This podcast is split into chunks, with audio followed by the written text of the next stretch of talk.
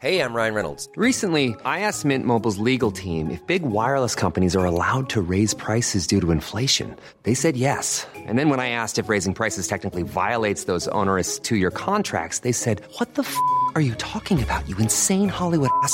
So to recap, we're cutting the price of Mint Unlimited from $30 a month to just $15 a month. Give it a try at mintmobile.com slash switch. $45 upfront for three months plus taxes and fees. Promo rate for new customers for limited time. Unlimited more than 40 gigabytes per month. Slows. Full terms at mintmobile.com. Savez-vous où se trouvaient les péages à l'entrée de Nancy? Bonjour, je suis Jean-Marie Russe. Voici le Savez-vous, un podcast de l'Est républicain.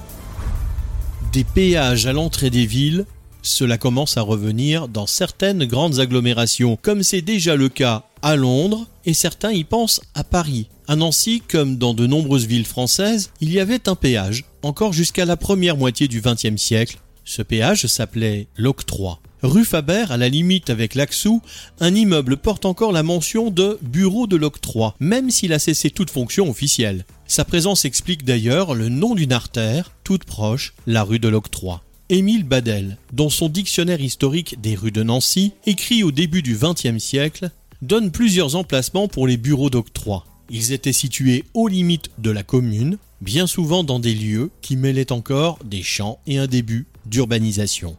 Une somme était payée pour faire entrer les marchandises sur le territoire de la commune.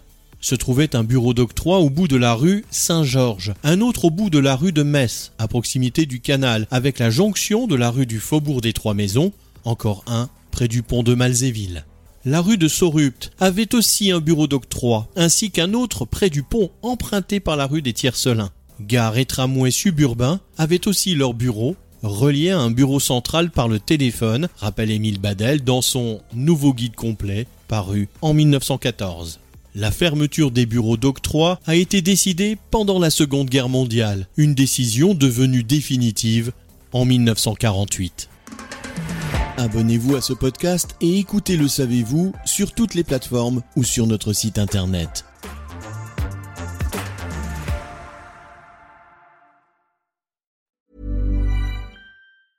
Hey, it's Paige DeSorbo from Giggly Squad. High quality fashion without the price tag. Say hello to Quince.